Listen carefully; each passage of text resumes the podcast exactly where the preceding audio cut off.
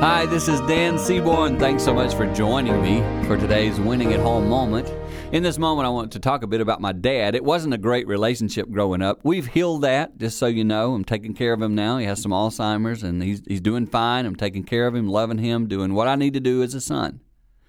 But our childhood wasn't so positive, me and my brother growing up there with dad. And there's something he used to do that really bugs me as I think back about it. There's something he used to do that bugged me for years. It was this I would mow the whole lawn, and when I got right to the end, Dad would take the lawnmower and do the last couple of strips. It was a push mower. And I remember thinking, why is he doing that? Now looking back, he wanted to be able to say, ah, finished mowing off the lawn.